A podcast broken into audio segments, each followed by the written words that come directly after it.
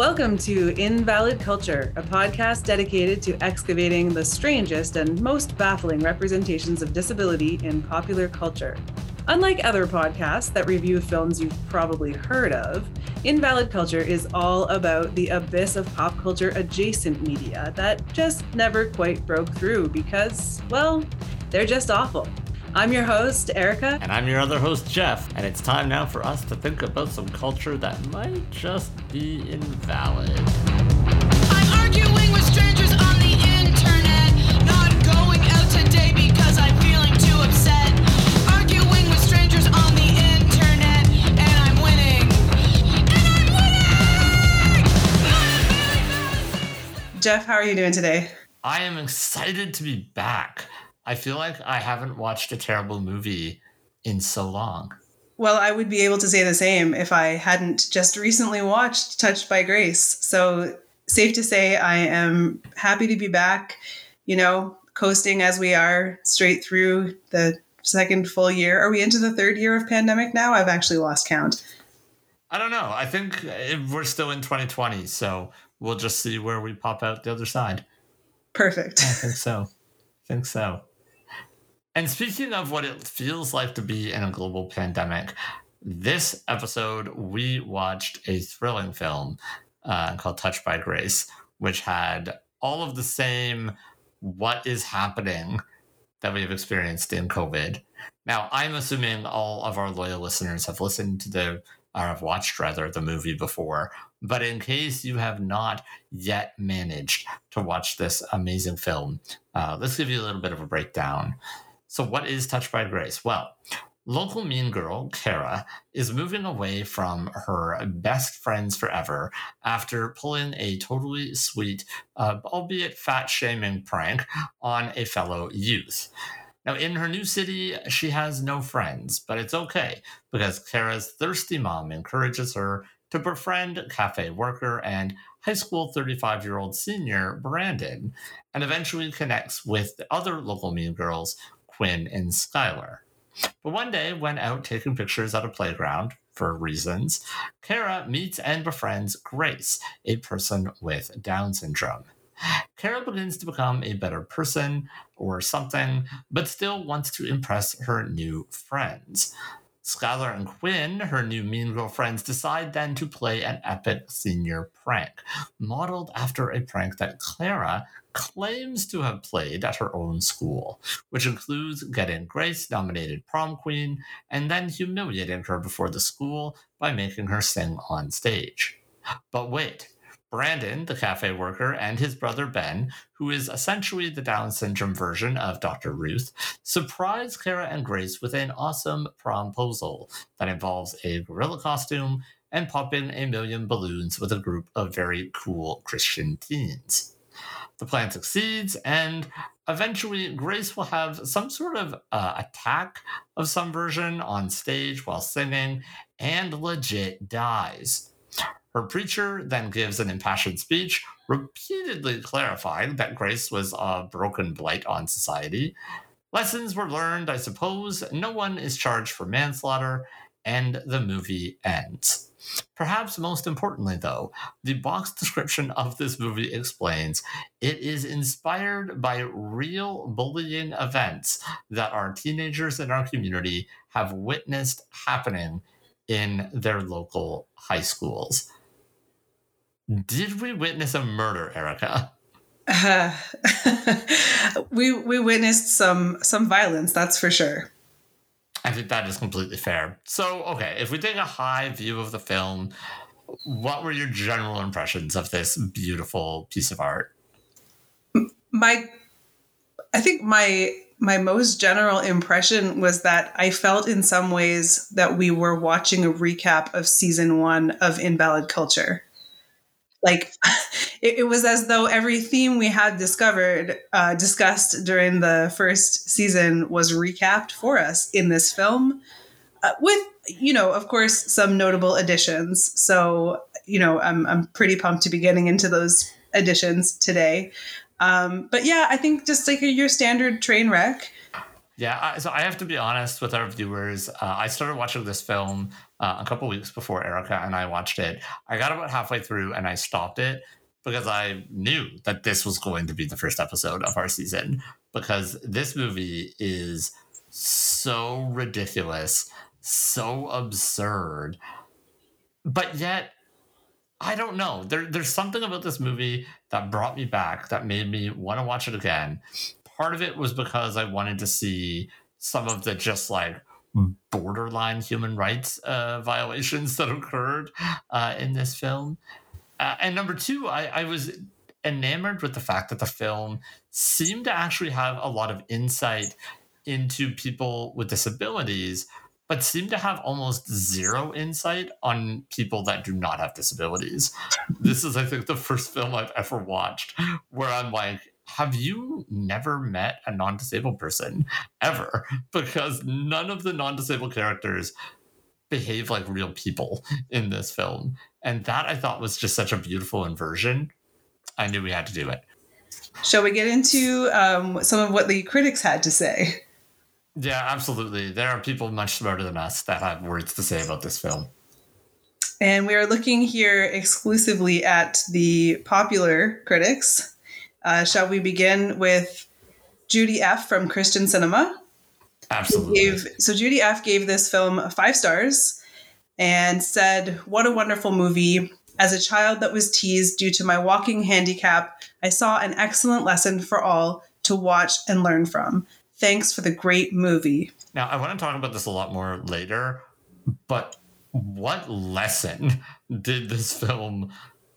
I do not actually know what the lesson that is being learned by this. No. I have no idea. I was going to ask you the exact same question. I actually am more partial with another uh, Christian cinema reviewer, uh, two stars uh, from iOS C. Yep, that is right. iOS is in the Mac operating system for your phone. iOS C, two stars. I enjoyed the film. Jeff, you found my review. That was me. iOS C, two stars. I enjoyed the film. uh, shall we move on to Amazon? So I'm, I'm honestly, I'm, I'm, I mean, I guess Amazon has everything. Part of me is a little bit surprised that this film is on Amazon. Yeah, it's barely on Amazon. You can buy it on Amazon. It is very expensive. Hmm. Uh, very expensive. Okay, that means that Amazon is aware of it but does not actually have it. Precisely. All right, so another five star review. We have Carolyn Kowalski. Yes, great movie. Teaches kids to respect and appreciate each other. Also, working with special ed kids and adults, which I do every day at the grocery store. Sarah Sicilian was great in this movie. She was one my scouts in high school, so I was very anxious to own and watch one of her movies. I love this review because of this weird admission right in the middle. Why do you believe that Caroline needed to disclose to us uh, that they work with special ed kids and adults in grocery stores? I'm just having trouble processing what that means. I wonder if this is like an appeal to authority. Like, I know disabled people, therefore I can assess that this is a good film. Oh, yep, yep. You know who has figured it out? Is our reviewer Wimpy Charlie. Four stars explains, quote, it's an excellent movie, but perfect for teenagers. I would recommend this movies for teenagers to watch. This is actually something we've seen a lot in a lot of the reviews. A lot of people believe that this is a film for teenagers, and I would strongly debate that point. Yeah, I, I would I would advise I mean, I would not advise anyone to watch this movie, but especially not teenagers. No, I think the lessons that teenagers would learn from this film is how to murder someone with Down syndrome. How to murder, how to make fun of, like I just don't I mean, the film as we know it is called Touched by Grace, but the alternative title is The Senior Prank. Yes, yes, that's a good point. The movie was originally going to be called The Senior Prank. The prank is the heart of the movie. Yeah, no, definitely not for teens.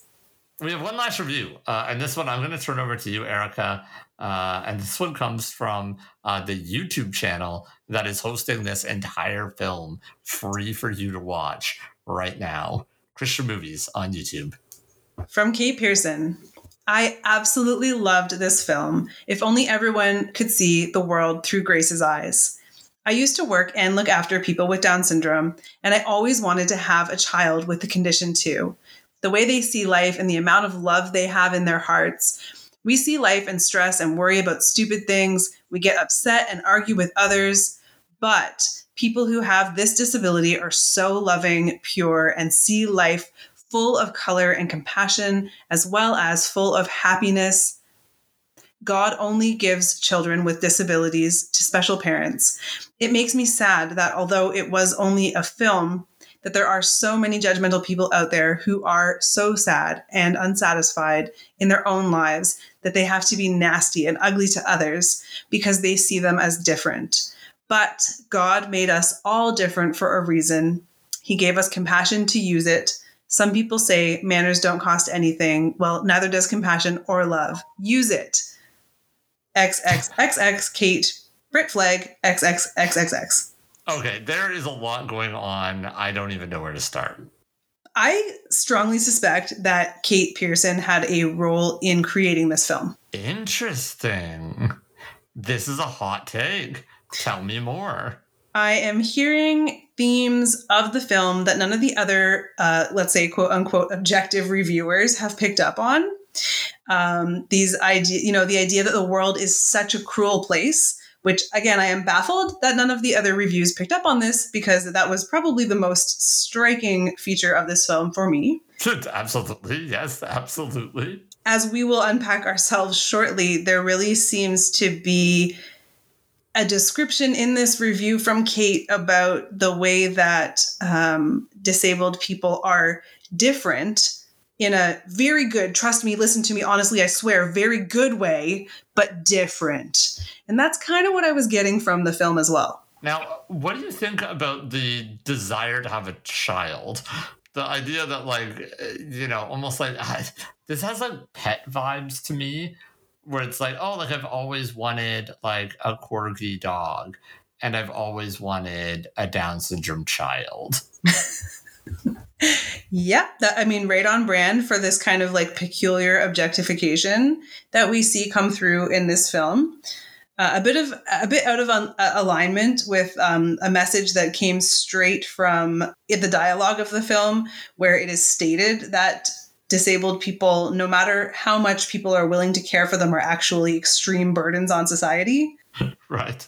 Yeah, in what is perhaps the best eulogy of all time. I find I find that this this really leans into this idea that that people Down syndrome are these like cherubic, angelic, like loving in all ways, like simple people that see the best in life, which strikes me as the belief of someone who like doesn't actually have any sort of interactions with people with Down syndrome, which isn't to say that they are monsters, but that people with Down syndrome are complex people because they're people. Yeah, as I read this review, I think like, oh, I've heard this before. I've seen this represented before.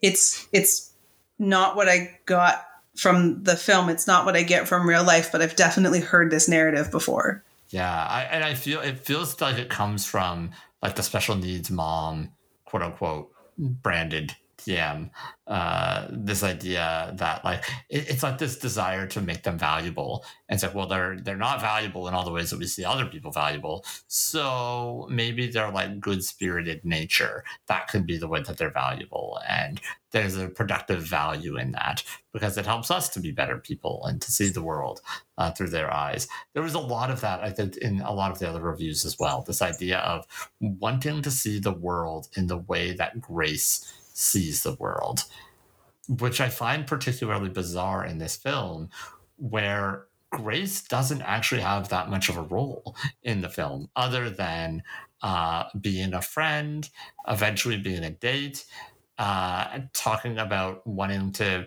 tell her to preach, uh, to give her her testimony as to her relationship with God, and then dying and that's that's Grace's arc. Like I don't I don't really actually understand what people are learning from Grace in this film.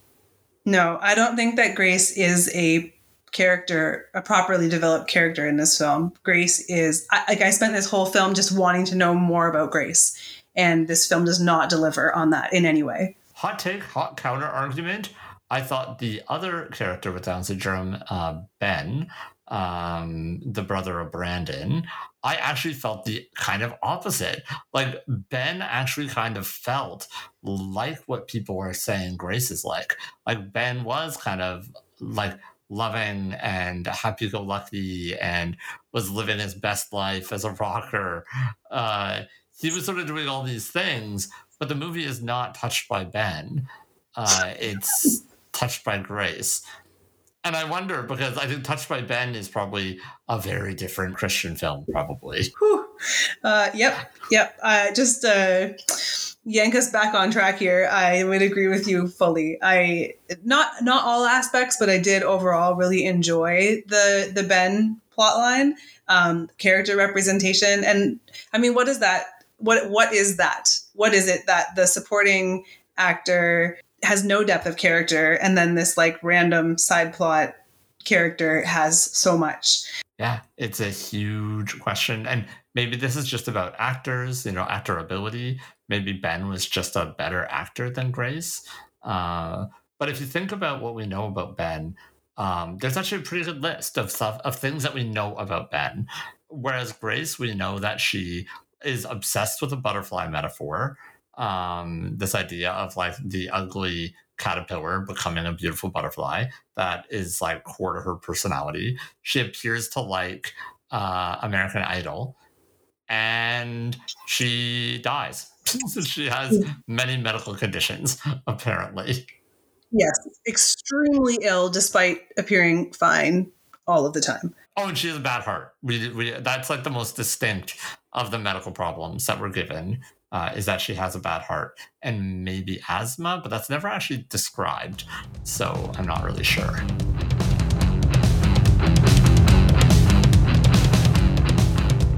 So this movie was a train wreck, but it is time for us, I think, to get a little bit more analytical. So to start our journey through this film, let's play that old fun game of name that trope. Uh, so, Erica, what was a great disability trope that you found in this film? One of the clearest messages coming out of this portrayal is that the world is overtly hostile towards disabled people in the most extreme and dramatic ways. Like I I don't think in representation or in real life have I ever seen more abject disableism. Yeah and including i mean this this this film also flashed me back to like elementary school when i think you know some 20 to 30 years ago um, the the sort of public imagination about disability was maybe a little bit less educated a little less pc and you know eight year olds were you know using the r word and certain hand hand gestures and sort of mocked slurred speech to to make fun of each other I really did not expect to see that from teenagers in a what was this 2014 production? This was like not an old movie. Correct. Yes. Yes. And, and not just teenagers, but the mother. The mother the of mother. The, the the protagonist's mother has like just eh, to the point that she she sees disabled people walk into a restaurant and says we need to leave immediately yeah, she's like, "What is this? The Special Olympics?" And there was like three disabled people. Like, we're not even talking. Like, it was like a small group of friends. She she's just appalled to find out that her daughter's new friend has Down syndrome. Horrified. Like, how could you? How could you? A shame on the family. Yeah. Oh, 100%. The, the mother was hands down my favorite character in this film. Because the, her discrimination was both so kind of like real but also so extreme. Like this was like cranked up to 13 like no one would be able to watch this and not be like that was a horrible thing for you to do or say. And I, it's i'm like i'm equal parts like honored and impressed by but also kind of horrified by the level that this film decided to go at, like stereotypes and discrimination against people with intellectual disabilities. Because some of it is like, yeah, it's like dead on, but it's always taken to like the most extreme level, uh, a level that I'm like, I actually don't think. I mean, it's bad out there for disabled people everywhere, yes, but I don't think it's ever this like overtly and randomly and casually terrible. To the point that the actors at some point seem visibly uncomfortable with their character portrayals. There, okay. So we have to address this great scene, my favorite scene, the scene that I paused the movie afterwards and immediately texted Erica. Uh, Skylar and Quinn start to do a pantomime, and in a very brilliant way, I would argue. First, uh, Quinn does what essentially sounds like somebody uh, with a with hearing loss uh, or a deaf person trying to talk, sort of the slurred speech. And Skylar is like, "No, you idiot! That she's not deaf. She's this." And then does like the Donald Trump cerebral palsy sort of hand beat it on the chest.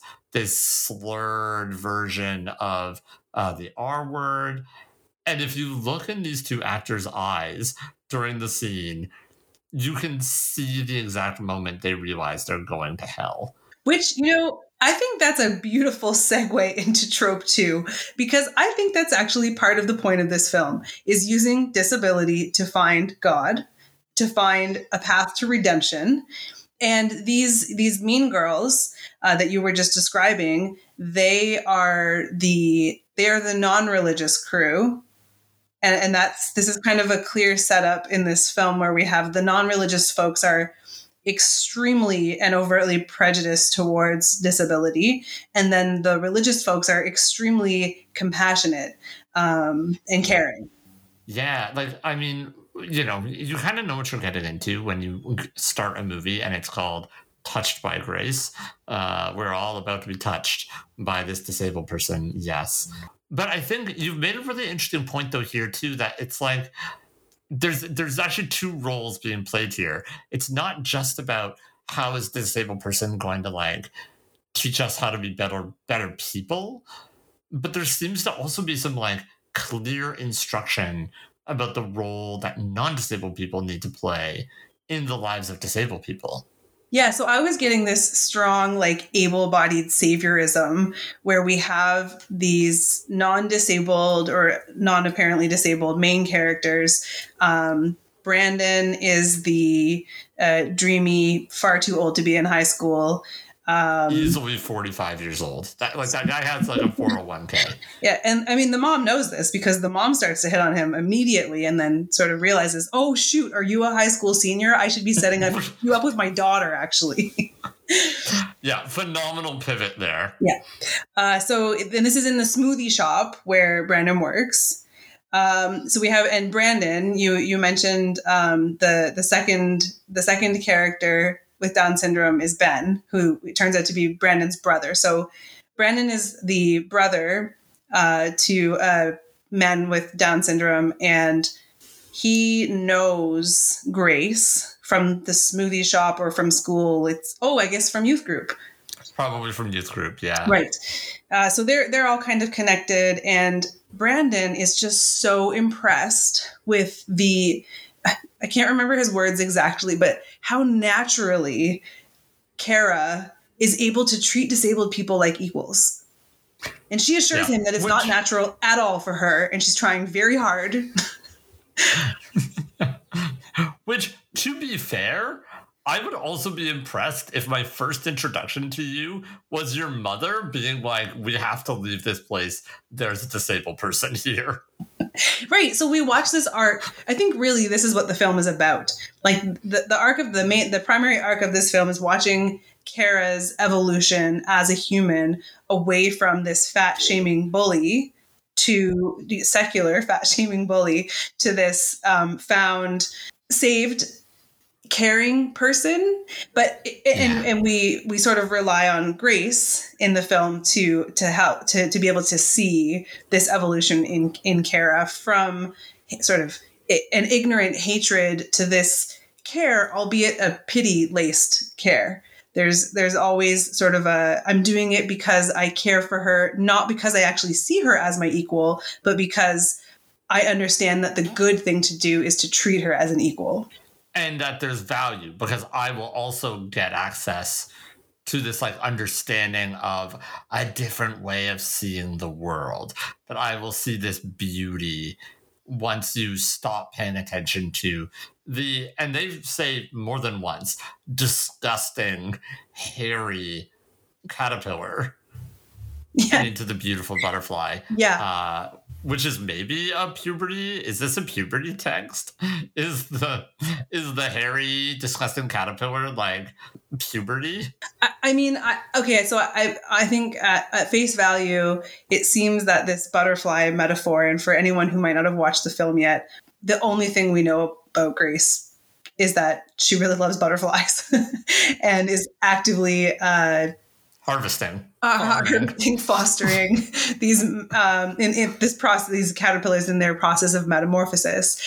So you, on the surface, you have this noble message that it's what's on the inside that counts, but Mhm. I mean, ultimately, it's not about. It's not really about in, inner beauty because it's you know, it's not like you have the the beautiful thing that stays on the inside. It's really about metamorphosis. It's really about right shedding this ugly interior and letting your inner beauty shine, or as I kind of read it, like finding God. And becoming sort of the, a beautiful, better person in sort of in the light of the Lord. And was this was that? I assume this is the direction that you were going in when you called this trope the disabled as patron saint. Right. Yeah. Like like not quite spirit guide exactly, but like this totem that that symbolizes or evokes or maybe like materializes these like these deeper teachings, these deeper teachings of like care and compassion and seeing the best in people and caring for people. Uh, and and I think looking at this through the lens of metamorphosis kind of does explain this awkward moment at the very beginning of the film when Kara meets Grace for the first time and she sort of like doesn't want to be friends with her. And then Grace mentions that she's friends with Brandon and that she can help set Kara up with Brandon. And now all of a sudden Kara's like yes I will be your friend. Okay, that's just really interesting to juxtapose with Ben being the what is how does he self-describe as like the, the doctor of love. Doctor of love? They're both this sort of like conduit to relationship or to to love. Yeah, they facilitate the relationships. Despite the fact that central in the movie is Grace's anxiety, literal to the point that she has uh, some sort of medical attack that requires a puffer um, after she gets sprayed with a, a milkshake. Uh, but this anxiety that she will not find love, and that no one will ever ask her to prom. And then Brandon's like, Well, I do have someone who can ask you to prom but really it's because now I'm able to ask Kara to prom. It's like I I really do wonder how the Ben uh, Grace relationship acts as this way of sanitizing the like sexual desire of Kara and Brandon. Like Kara and Brandon want a pork, but you can't because this is a Christian film. So instead, they're going to go on this innocent date with Ben and Grace because it's obviously innocent. They have Down syndrome. They're not sexual beings. And therefore, Brandon and Kara can also then go on this date. And it's safe and it's not sexual because they're all just friends in the Lord. But they would have porked probably if Grace hadn't died. Yeah, so that was the curveball that no one saw coming. I mean, okay, looking back, the film is full of this like gratuitous medicalization. It- the foreshadowing was 100% there. It just it just seemed so illogical. Like, yeah, we heard that she needs her meds, she needs her meds, she needs her meds And a new heart. and a new heart. Her mom, you know, sort of shamefully draws attention to the medical equipment in her bedroom, like, oh, don't look at that, but do. which is sitting beside her butterflies Oh. that are currently these like Mm. gross hairy caterpillars. And that's where the medical equipment is sitting. Yeah, so to be totally fair, the foreshadowing was there, but it just I think literally as we were watching it, we were saying no, no, they're not. They're not. They wouldn't. And then flash forward and you're clearly at a funeral. Yeah, this I honestly th- I'm I'm going to go out on a limb here. This is one of the most shocking disability deaths at the end of a film, which yeah, we should have seen it coming, but the way the film is going and the tone of the film you would never imagine that they were just going to slaughter this girl at the end. Like it felt like she would have trouble and she would make a recovery because of her faith in God. Uh, like there, that there was going to be this like Christic like pure movie. Uh, that's really what it really felt like. Like it really felt like all this she's sick and she's sick and dying felt like it was more setting up that. And then they were just like, nope, rug pulled out she dead. And I was thrilled. thrilled. I cheered. I was so excited.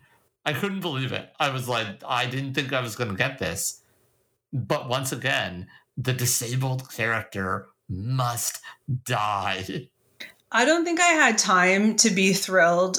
I mean, I'm, I can't say I would have been thrilled, but I, I don't think I had time to before we launched straight into the eulogy to end all disabled eulogies.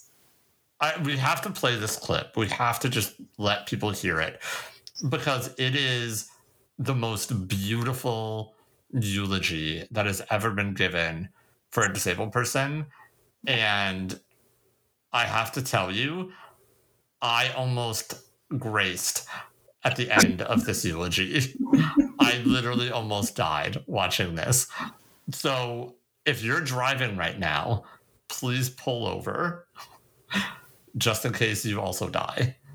Internationally renowned nurse and journalist Claire Rayner once stated that the hard facts are that it is costly in terms of human effort, compassion, energy, and finite resources such as money to care for individuals with handicaps.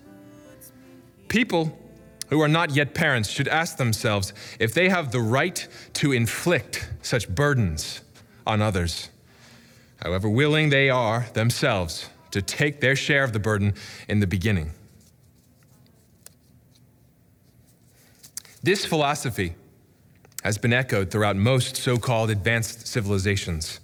In fact, because of this philosophy, over 90% of Down syndrome babies are aborted before they ever have a chance to take a breath.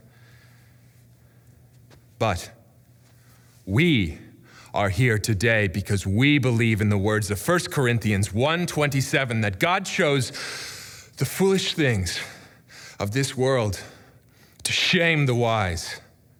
God chose the weak things of this world to shame the strong. And we are here because one of the weak things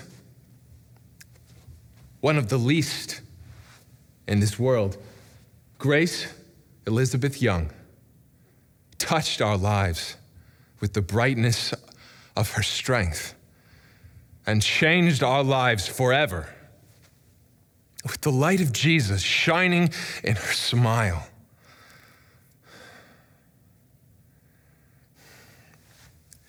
Let's pray. He quotes a nurse a nurse who says it's expensive and requires a lot of human resources to care for people with handicaps, and that those who are not yet parents should ask themselves whether they really have the right to inflict such burden on others. Yeah, yeah, which then connects to the horrifying stat that we are regularly aborting people with Down syndrome and then he pivots again to repeatedly assure us that Grace is like a weak, despicable person who is there to shame and humble the strong and intelligent. And that she did. She was like a successful vessel for the message being sent by the Lord through this like person. and then it ends. And that's all we get at the funeral. Yeah, that was the point at which I went, "Oh, this is a pro-life propaganda film." Like that's it. Now I see like the whole time I'm wondering, but why disability? Why was disability in this film? And then it was just like, "Oh, there's the convergence." Yeah, there's a, but uh, funny enough though, it's like it's dropped in there, but then it also isn't really touched again really after either.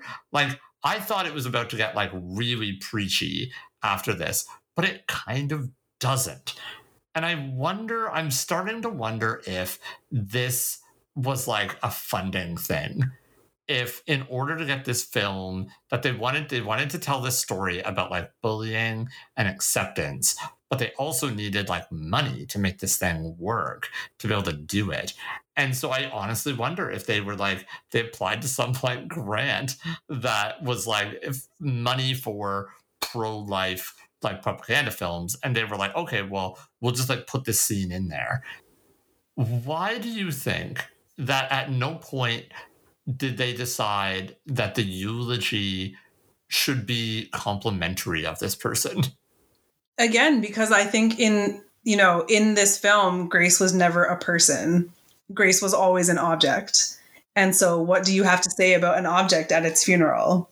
Only praise for what it what it did for the the human people around it.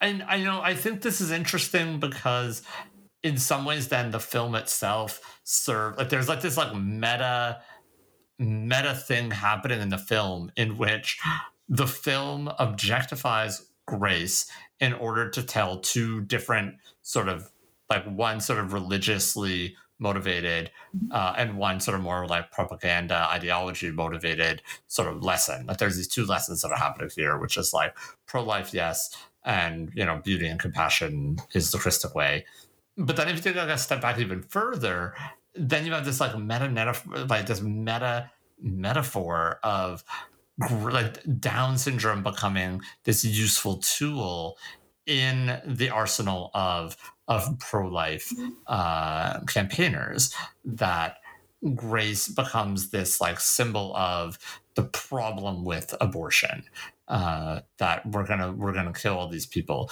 which again the stats do say is actually fairly accurate that people do actively choose uh, to abort fetuses of disabled people but yet the film never actually gives us any real understanding about why Grace's life is valuable outside of how she is useful to showing people the way to God, basically. Uh, and so like this like double objectification that's happening uh, of disabled people, both like within the text, beside the text, outside the text.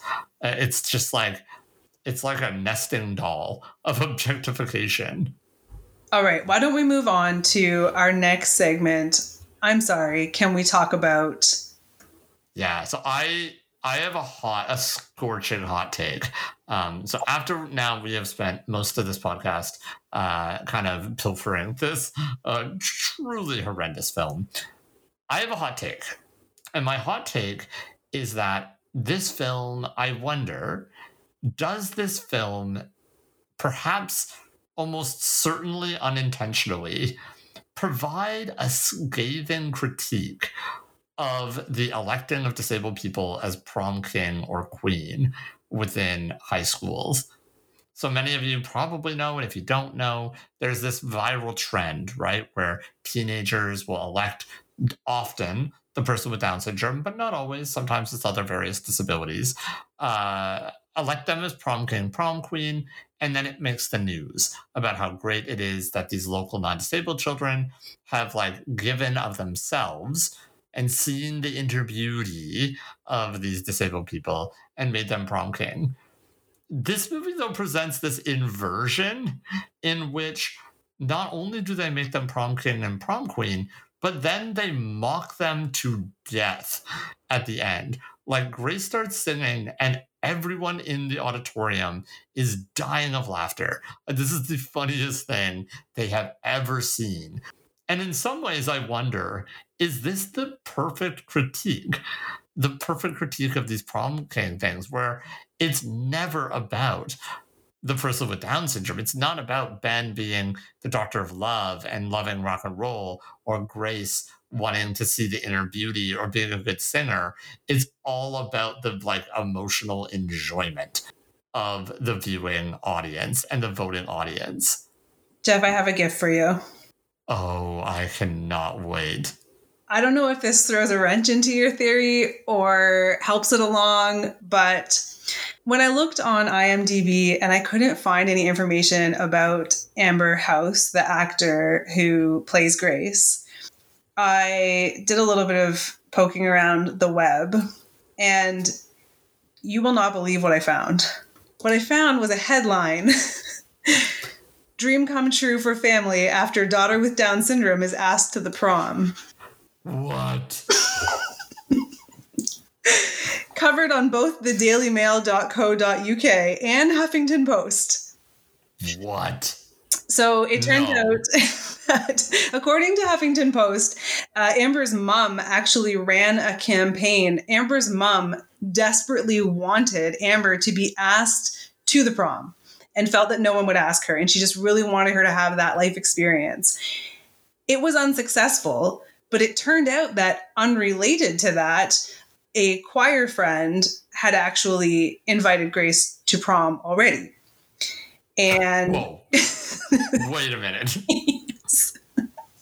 Um, it's a little hard. Unfortunately, in my viewing area, I could not actually watch the live news clip, so I just was able to read the article, um, which is a real shame because I really wanted to see the interview with the uh, promposer. Interestingly, in the Huffington Post article, the article is about Amber and someone else who also got promposed and then was elected queen, prom queen. So I just like I got the feeling reading this like did did they find Amber as an actor through this media story? Which which came first? Did the movie come before the promposal? The promposal came first. What? okay, wait a minute. Wait a minute. Wait a minute. So these people saw this article and were like, we should get this girl to be in our movie in which she gets elected prom queen and dies. Yes, I believe that's what happened. This is the greatest film of all time. Okay, so the other little fun piece of trivia that I picked up on while researching actors was that the the actor that plays Ben, uh, Frank Stephens, is actually a fairly active advocate, um, including like con- like I think he's had some communication with um, Obama, um, or uh, was c- critiquing Ann Coulter about um, her use of slurs against mentally disabled people when referring to Obama. What? And so I just found this really fascinating because I I, I know in our first season when we, we we sort of noticed some trends where the when there when there were disabled actors involved in the film, there seemed to be some better representation. Um, we suspected because the actors were lending some critique to the film, and so I wondered, just given that um, the Ben slash Frank actor is a seasoned advocate if perhaps that's how his character got to be uh, have a little more depth and be like a bit of a cooler character um, where it seems that amber's not an experienced actor and uh, perhaps you know maybe not as as much experience um, in this kind of setting and and not having say the confidence to to push back on the filmmakers um, to, to shape her character at all Unbelievable. So I'm really, I, I'm really sorry for hijacking your. I'm sorry. Can we talk about? But No, I want to talk more about this. I, okay, wait a minute. Okay, I need, I'm sorry. I'm just processing this. I need to go back for like half a second. So, did you say that she had a date for the prom, but her mom was like, no, she needs a better date for the prom? no, no, her mom. No, no, no, no. Her mom. her mom did not okay before i guess before the the household prom conversation comes up because that's a totally normal thing before that came up mom actually led a campaign to try and find her daughter a date so get this to me this just aligned miraculously with when we were talking earlier in the film about how that that parent trope of like my child is broken but i want to you know i have to try and and give this like redeem the value of my broken child. Um, so according to the huffington post article um, although her parents said she never had a problem making friends they were concerned she would have difficulty finding a date so peggy's mom started a campaign for a prom date a few months ahead that was unsuccessful but meanwhile amber already had a date and her mom just didn't know about it yet That's even better than my original suspicion. yes in some ways. I also like what would you have done, Erica, if you'd found out that your mom had been running a campaign to find you a prom date when you were in high school?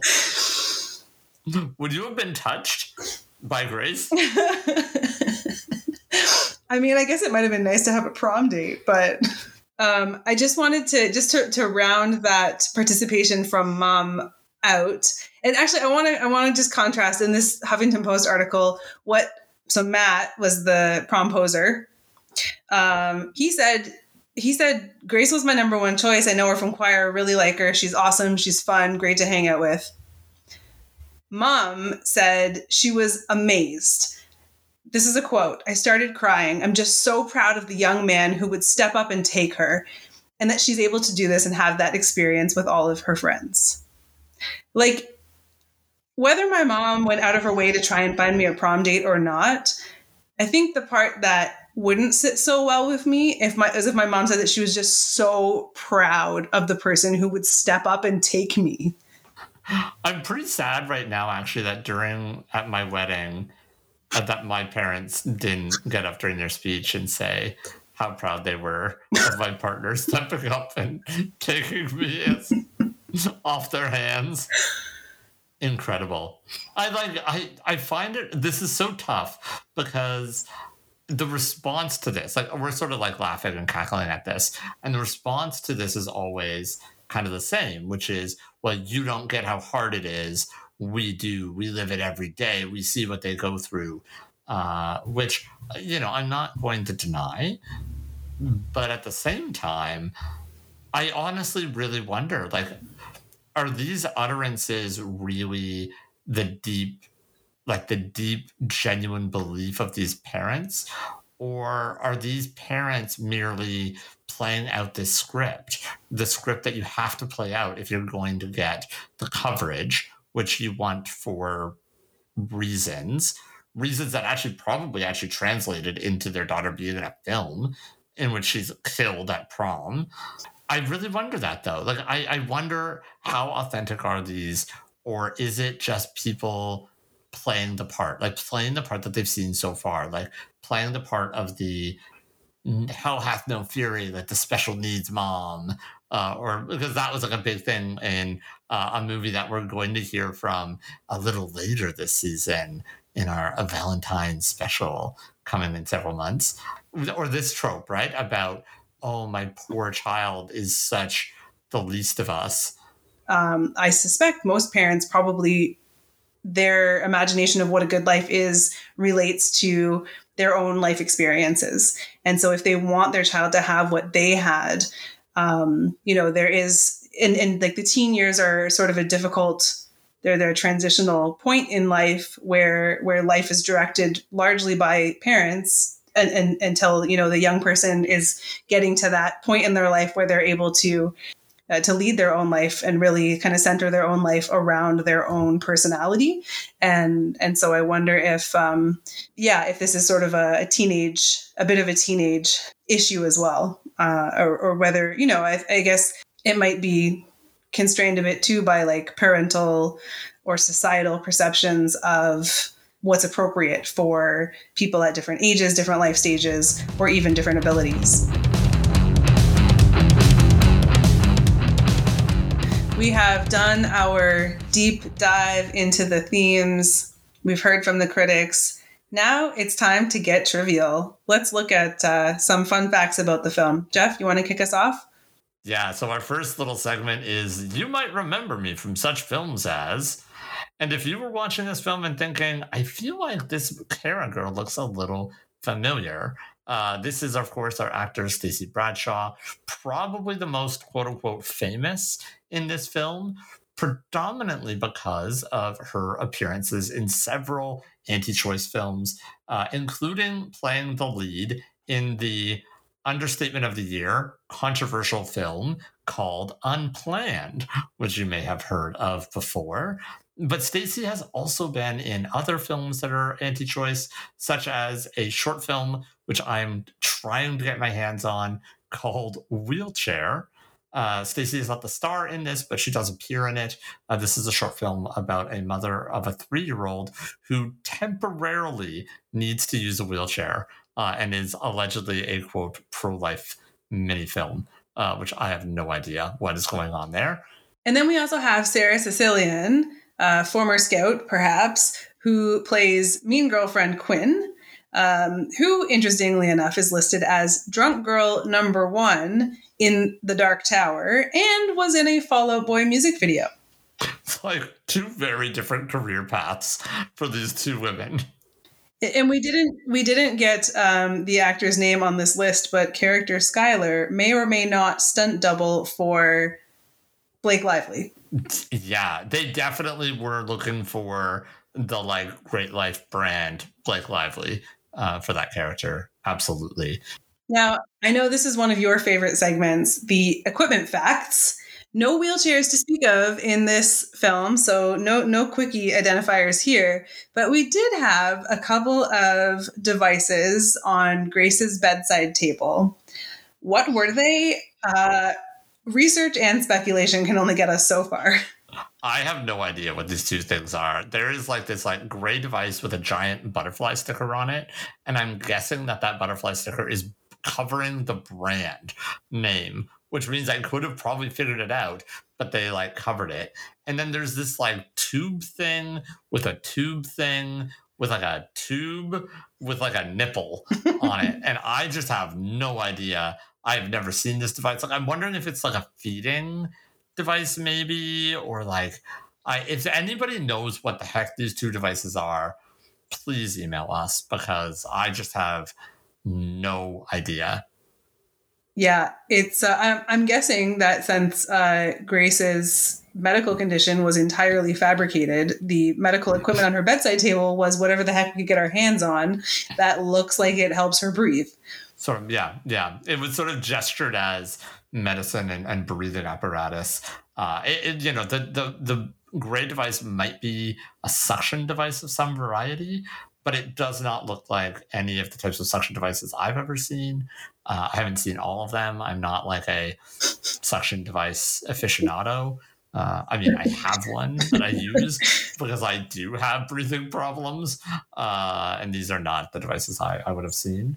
Uh, and then Grace also uses a puffer, uh, which is also I don't understand because they say that she has problems breathing. They say she has heart problems.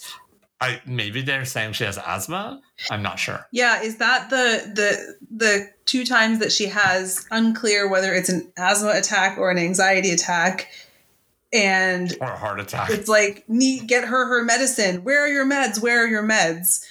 Like it's unclear what meds and it's a puffer, which, yeah. So I don't know what is happening in this whole situation.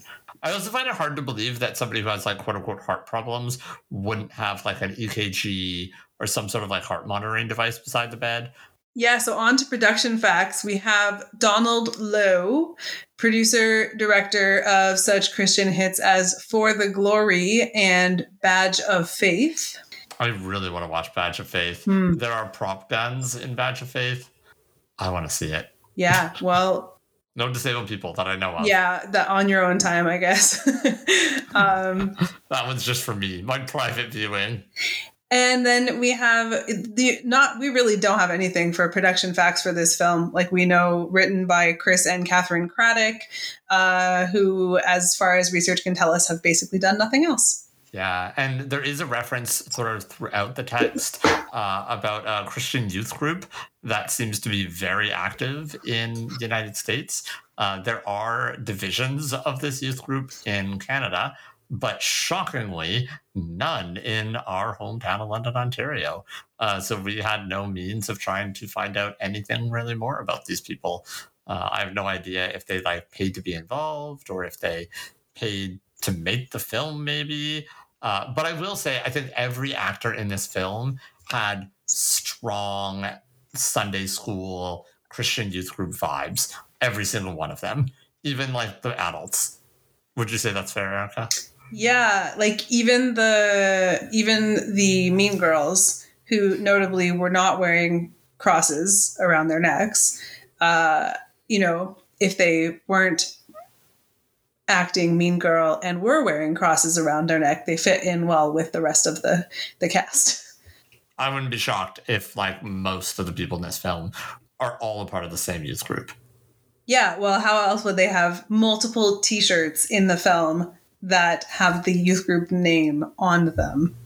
So it is that time, our favorite time of every episode, where it is time for us to rate this film.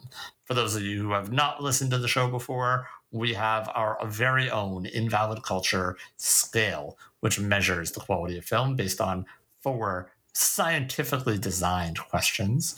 He puts his tongue firmly in cheek. Uh, the way this game works is like golf, the lower the score for the film, the better the film is. So let's start out with question number one. Question number one, Erica, on a scale of one to five, with five being the least accurate, how accurate does this film portray disability? I'm gonna. I'm really torn on this one, but I think I'm gonna go with a four out of five. And I am giving mercy for the uh, for Ben because I thought Ben was like a pretty decently char- portrayed character, and I also thought that like although overblown, like the ableism was in the direction of reality. Yeah, I also gave it a four. Okay. I uh, but I took off marks for a different reason. Uh, I took off marks because the biomedical of this film was just complete nonsense. uh, I mean, yes, people with Down syndrome do have chronic heart conditions. Typically, people with Down syndrome could have problems breathing. Uh, all of those things are like accurate, but the way that it was just smashed together in this like jambalaya of medicalism, uh, I felt was uh, that definitely should have removed a, a mark. So, but I agree. I think the ableism, although on steroids, uh, I think was like kind of accurate to the ways that people think about intellectual disability at times. So on to the next question. With five being the hardest, how hard was it to get through this film? I always struggle with this question, always. Uh, but it's because I am a weirdo who loves terrible films. But I, I gave this one a four. Um, it it wasn't the hardest thing I've ever watched. There were some trying moments, but I think the thing about this film is that it takes very seriously that old school like filmmakers motto, which is that every scene should increase the drama from the previous scene. But this movie starts with a fat shaming of uh, a, a, a teenager whose parents come outside and scream, Why do you hate our daughter? And it has to go up from there. And so this thing just like ratchets. Every scene is just more extreme and unbelievable than the last. That kept me hooked. So I'm giving it a four. Uh, uh, sorry, I guess actually I'm the other way around. I'm giving this a, a two, uh, a two out of five. I felt that it was actually very easy to get through this film. Wow, I gave this one a four because I did find it cringe factor alone made it hard to get through this film. Like I was physically uncomfortable. Watch i was so distracted by like you know just like the silliest little things like why are they selling popcorn in a smoothie shop? And you know why are there clearly no drinks in the drink until it gets spilled? Like there were just so many they're, they're not even disability related bits but just the, the film production had so many uh cringy and then, then it's just oh gosh i can't that's a separate separate episode. We'll just leave it at a four yeah, I mean the the production of this film was fairly bad. Like this was like YouTube quality, like film making. Uh, I'm so sorry, uh, everyone involved, but actually kind of not sorry. Uh, all right, question number three: scale of one to five, with five being the maximum. How often did you laugh at things that were not supposed to be funny? i think that's a five for me i laughed Easy five. constantly at this film easy five. this movie was unintentionally hilarious. And even the things that were trying to be funny were hilarious because they were so cringy. yep i'm with you there Easy five. Yeah. And our last category how many steps back has this film put disabled people, with five being the most? Uh, I gave this a 3.5. I don't think it set us back a lot. There were definitely some questions. I think the preacher's sermon alone set us back at least one step. Uh, so I'm going to give it a 3.5. I'm going to have to give this one a generous four for, for well intentioned. Because I, although I don't think it it hit the mark by any means, I do think that there was some well intention here. Okay, drum roll, please. That means this has achieved our third award, our third rank. A crime may have been committed. And I think that's fair because that scene of the two girls definitely felt like something that would be shown at the UN. Yeah, I had a feeling of being violated at some points in this film. So Absolutely. I definitely gagged at least once while watching this film.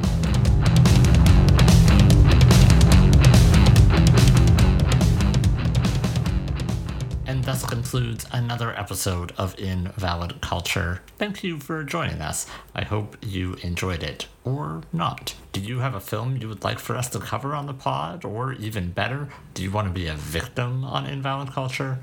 Head over to our website, invalidculture.com, and submit. We would love to hear from you. That's it for this episode. Catch you next month, and until then, stay invalid. yet.